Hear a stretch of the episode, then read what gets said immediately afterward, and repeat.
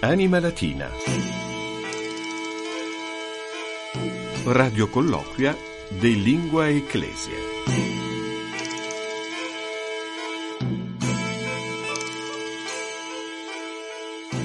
Anima Latina, Nunchezia Minundis, Icheste Fabius, con la grande ex frequensis stationis radiofonice vaticane. Salvete, bentrovati all'ascolto della 120esima puntata del nostro Vademecum radiofonico settimanale dedicato alla lingua latina, un programma sui generis et ante litteram per rinfrescare la nostra grammatica latina e reimparare a maneggiare agevolmente la lingua ufficiale della Chiesa, ma soprattutto per ridare radici alla nostra fede, alla nostra cultura, per guardare con più saggezza al nostro futuro e andare oltre quel presentismo, quella attitudine che ci porta a schiacciarci sull'attualità, sull'ultima notizia. No, torniamo indietro, recuperiamo le radici della nostra cultura e così potremmo vivere nel presente, nel futuro con più saggezza, più profondità. Saluto perché mi accompagna e conduce con me questa trasmissione ormai da innumerevoli puntate Maria Milvia Morciano.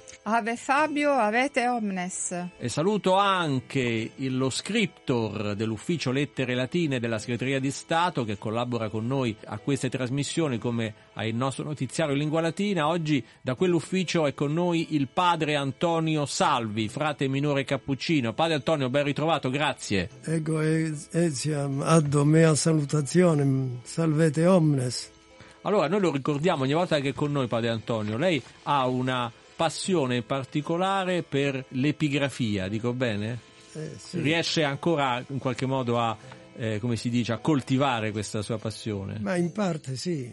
Andando in giro a cercare epigrafi, no? Eh, O- Ma molte volte me le mandano per, Ah. per un- una Traduzione. consulenza, non Ah. so, per un'indicazione. Cioè quando qualcuno trova un'epigrafe curiosa che non si conosce, gli manda la foto dicendo Padre Antonio, eh, Sì, adesso non possiamo dare il suo indirizzo in onda, però insomma, magari... ma se- sono epigrafi diciamo poi di un certo periodo, in genere cioè sono medievali. medievali, vero? Sì. Mhm.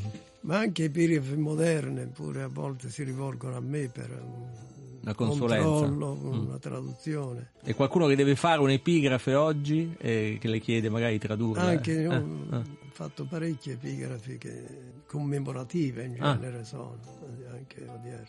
Hai capito Maria? Lo sapevi che esistono eh, persone che anche oggi decidono magari di fare incidere, come si dice, Sì. una- una- un'epigrafe. Magari qualcuno che si crede chissà chi voleva, no? Sì, tu magari- su casa tua puoi mettere un'epigrafe, È no? vero. Hic Ma manebium ieri, proprio optime. ho fatto caso per altri motivi a delle facciate di palazzi nobiliari a Roma Ah, è con curioso, epigrafi sì. dipinte, non incise, tipo per esempio a fianco alla chiesa di Santa Maria dell'Anima ci sono bellissimi graffiti, grifoni, immagini varie e poi delle tabelle dipinte con le iscrizioni. Molto Sì, interessante. Sì, sì, riferimento magari a quelle immagini o quegli animali. Esatto. Ed è una, un'attività, diciamo, una, una branca del latino interessantissima, quella eh, che riguarda le epigrafi, ma noi passiamo invece ai tweet, che sono un po' delle epigrafi moderne, perché Papa Francesco ha un account Twitter in lingua latina e da questo noi scegliamo un tweet del 22 aprile 2023.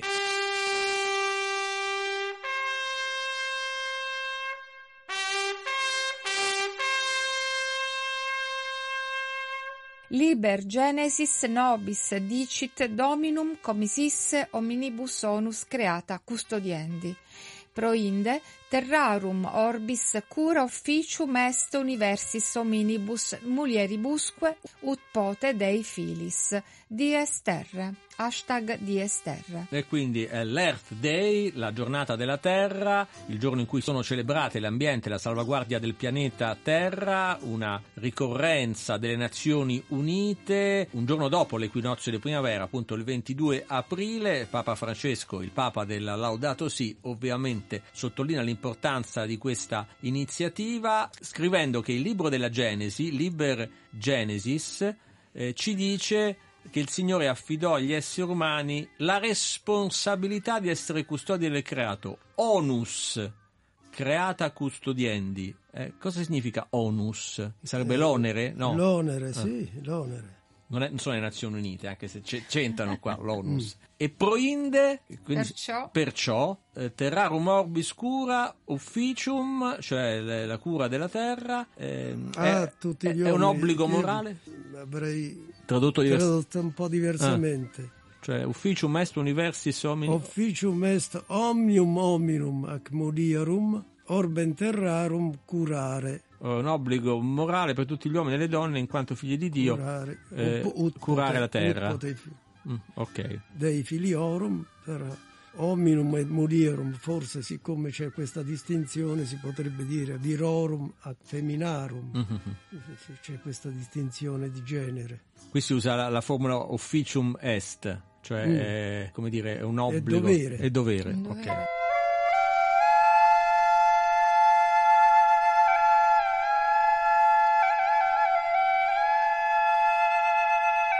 Va bene, altro da dire no, su questo No, tweet abbastanza semplice. Passiamo ai neologismi. Dal lexicon recentis latinitatis, Mariana ha scelto uno molto curioso, diciamo è una espressione che si usa nel gergo militare o anche quello sportivo, quando a un reparto di, di militari o atleti gli si dice di invertire la direzione di marcia. Dietro fronte. Fate dietro fronte. Però- Vertimini. Ah, vertimini diventa in latino, che insomma, eh, quindi eh, ormai però insomma si dice anche per quando uno si ritira improvvisamente da, da un'impresa, no? ha fatto dietro fronte. Vertimini la conosceva questa espressione, padre Antonio? No, eh, vertimini, cioè giratevi. Ah, Sì. giratevi, sì. È un imperativo presente passivo del Sì. verbo verto. Hai trovato anche altre traduzioni, vedo. Sì, repentina comutatio, Uh-huh. molto carina, però questo credo siano descrizioni. Facta est repentina comutatio sentenzie del re politica. Questo relativamente alla politica. Ah, quando uno cambia... Sì, questo è un altro senso. Nei padri di Teofonte cioè un- c'è una conversione, un cambiamento. Mm, Volta gabbana Volta quasi. gabbana, cambiare la casacca. Oppure subita, defectio, improvvisa Conversio. conversio.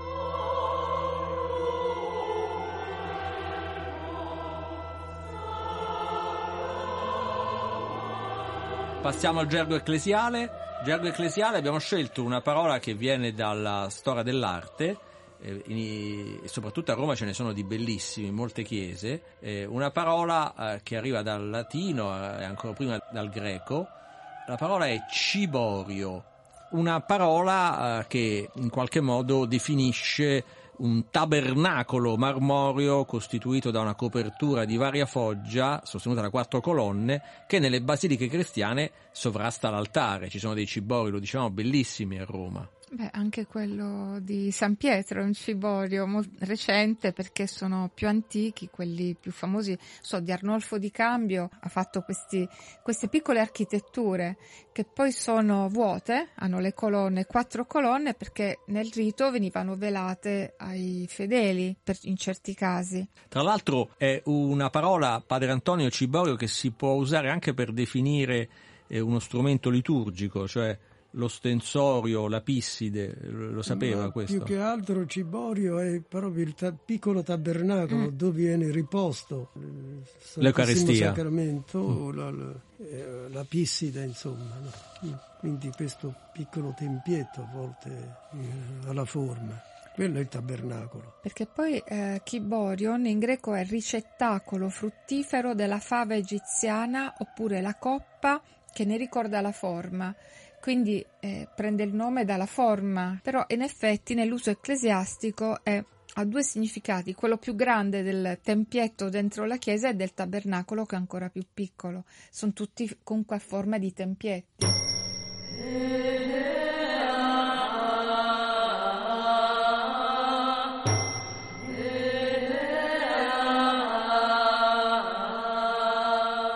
Allora passiamo dal gergo ecclesiale invece ai bodi di dire per chiudere questa eh, prima parte della nostra trasmissione e qui troviamo una frase eh, su cui si potrebbero scrivere libri su libri di San Tommaso che eh, fa così, recita così.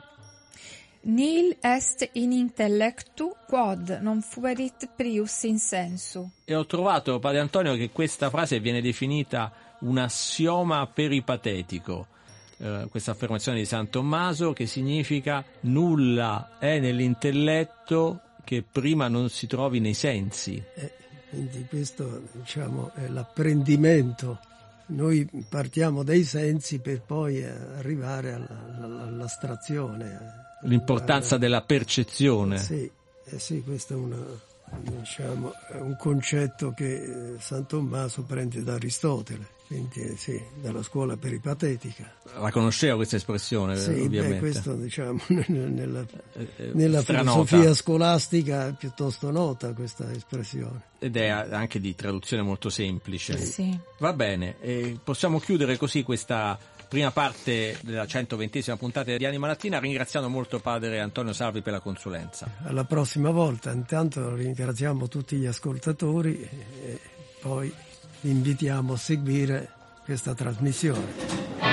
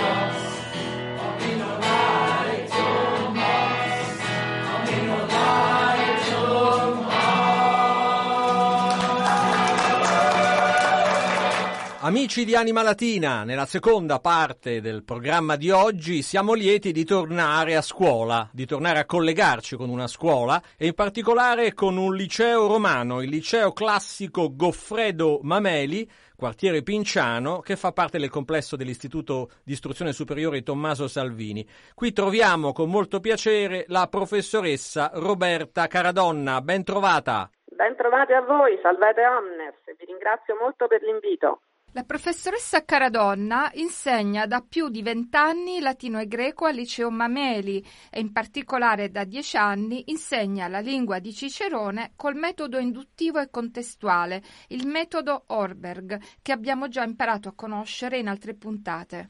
Ha inoltre curato nell'anno scolastico 2022-2023 la prima edizione del Certamen Ut Pictura Poesis, titolo che potremmo tradurre come nella pittura così nella poesia. Un concorso rivolto alle classi prime liceali che richiedeva diverse modalità espressive, tra cui il disegno. Professoressa, il certamen si è appena concluso. Come è andato? Chi ha vinto? Allora, il certamen è andato molto bene, la premiazione è avvenuta venerdì scorso, 26 maggio, presso l'Aula Magna dell'Università LUMSA. Gli studenti delle varie scuole hanno partecipato con entusiasmo e abbiamo avuto anche la partecipazione straordinaria di alcune scuole non italiane, quindi è stato veramente un certamen allargato e ha avuto il patrocinio dell'AIP, quindi Italia Scuola Strumento di Pace, e perfino della rappresentanza in Italia della Commissione europea. E hanno partecipato esperti del mondo accademico italiano, quindi sono molto soddisfatta essendo la prima edizione, veramente non speravamo tanto. E i vincitori, dunque, le sezioni erano due, una per il liceo classico e l'altra per il liceo scientifico, eh, rivolto alle prime classi. Per i licei classici il primo classificato è stato il liceo scientifico Renato Caccioppo, hanno mm, inviato un bellissimo disegno di un corpo umano, e la loro opera si intitolava Costruttori di umanità, quindi insomma molto incisiva e, e impostata più sul tema della solidarietà e della collaborazione. Le frasi, d'altra parte, latine e greche che avevo scelto per il certamen sistemano su queste tematiche, quindi solidarietà, collaborazione e amicizia, insomma tematiche che comunque hanno una risonanza emotiva forte nei ragazzi. Secondo classificato dei licei classici il convitto nazionale, Vittorio Emanuele II, con un testo invece poetico. Licei scientifici, primo classificato Istituto Sant'Apollinare, con un racconto che metteva in evidenza il contrasto tra città e campagna e come immagine anche della condizione di vita pacifica di contro a una vita di frenesia e tra un periodo legato di, al passato e una alla giovinezza. Quindi molto interessante come lavoro. Il secondo classificato, liceo scientifico Peano di Monterotondo, sull'amicizia e un disegno in cui due ragazzi si tengono la mano. Qui si riflette questo disegno con spontaneità la condizione di vita dei giovani, in cui diciamo l'amicizia è da intendere intendersi come spontaneità d'approccio, semplicità di gesti e onestà di sentimenti. Dunque un concorso eh, per le prime classi liceali in cui ci si poteva esprimere anche con il disegno. Perché l'ha ideato, professoressa Caradonna? Beh, io credo molto nell'importanza della competizione,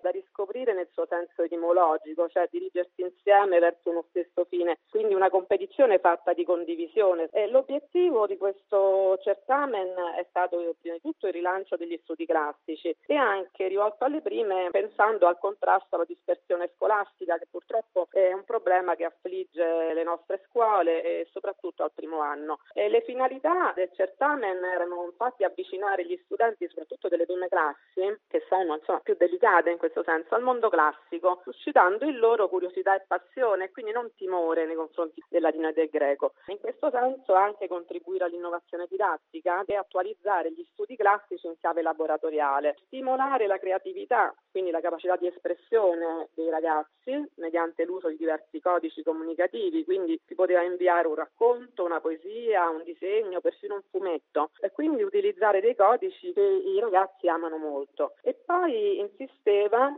sulla, io insomma credo molto nel gioco di squadra, sia nel gioco che nella squadra. E quindi i ragazzi non avrebbero dovuto mandare dei lavori singolarmente ma in piccoli gruppi, quindi al massimo di tre studenti. E quindi promuoveva in questo senso l'interazione tra i componenti del gruppo, quindi il gioco di squadra, ognuno poteva esprimere le proprie capacità, le proprie competenze e poi rielaborare in modo personale e creare. Devo dire che le frasi latine e greche sono state scelte appositamente per creare una risonanza interiore e devo dire che hanno colto nel segno, i ragazzi hanno accolto con molto piacere queste tematiche. Professoressa, come è cambiato il suo lavoro di insegnante con l'adozione del metodo creato dalla tenista danese Orberg, anche detto metodo natura? Eh, dunque, direi che è cambiato il mio approccio, eh, il punto di partenza. Partire dal testo e poi la regola viene dopo. Accompagnato questo dal lavoro assiduo sul lessico che è da acquisire in contesto, quindi partire dalla comprensione del testo e poi arrivare alla traduzione. L'altra cosa che ha modificato il mio lavoro di insegnante è stato l'uso di strumenti innovativi come il disegno, la scenetta, quindi la piccola drammatizzazione in latino, perfino il canto, eh, il mimo. Questo ha naturalmente anche favorito una certa interazione con gli studenti. Sono presenti nel metodo anche molti esercizi di produzione traduzione di testi in latino. In questo senso diciamo che con questo metodo eh, il latino possiamo dire non fa più paura agli studenti, anzi loro dicono che si divertono e imparano in modo piacevole, parlano di legame affettivo con il latino sviluppato nei primi anni di studi proprio grazie a questo metodo di apprendimento. Quindi direi io ho insegnato per tanti anni invece con il metodo cosiddetto tradizionale, ma questo è più tradizionale dell'altro, essendo stato usato dagli umanisti,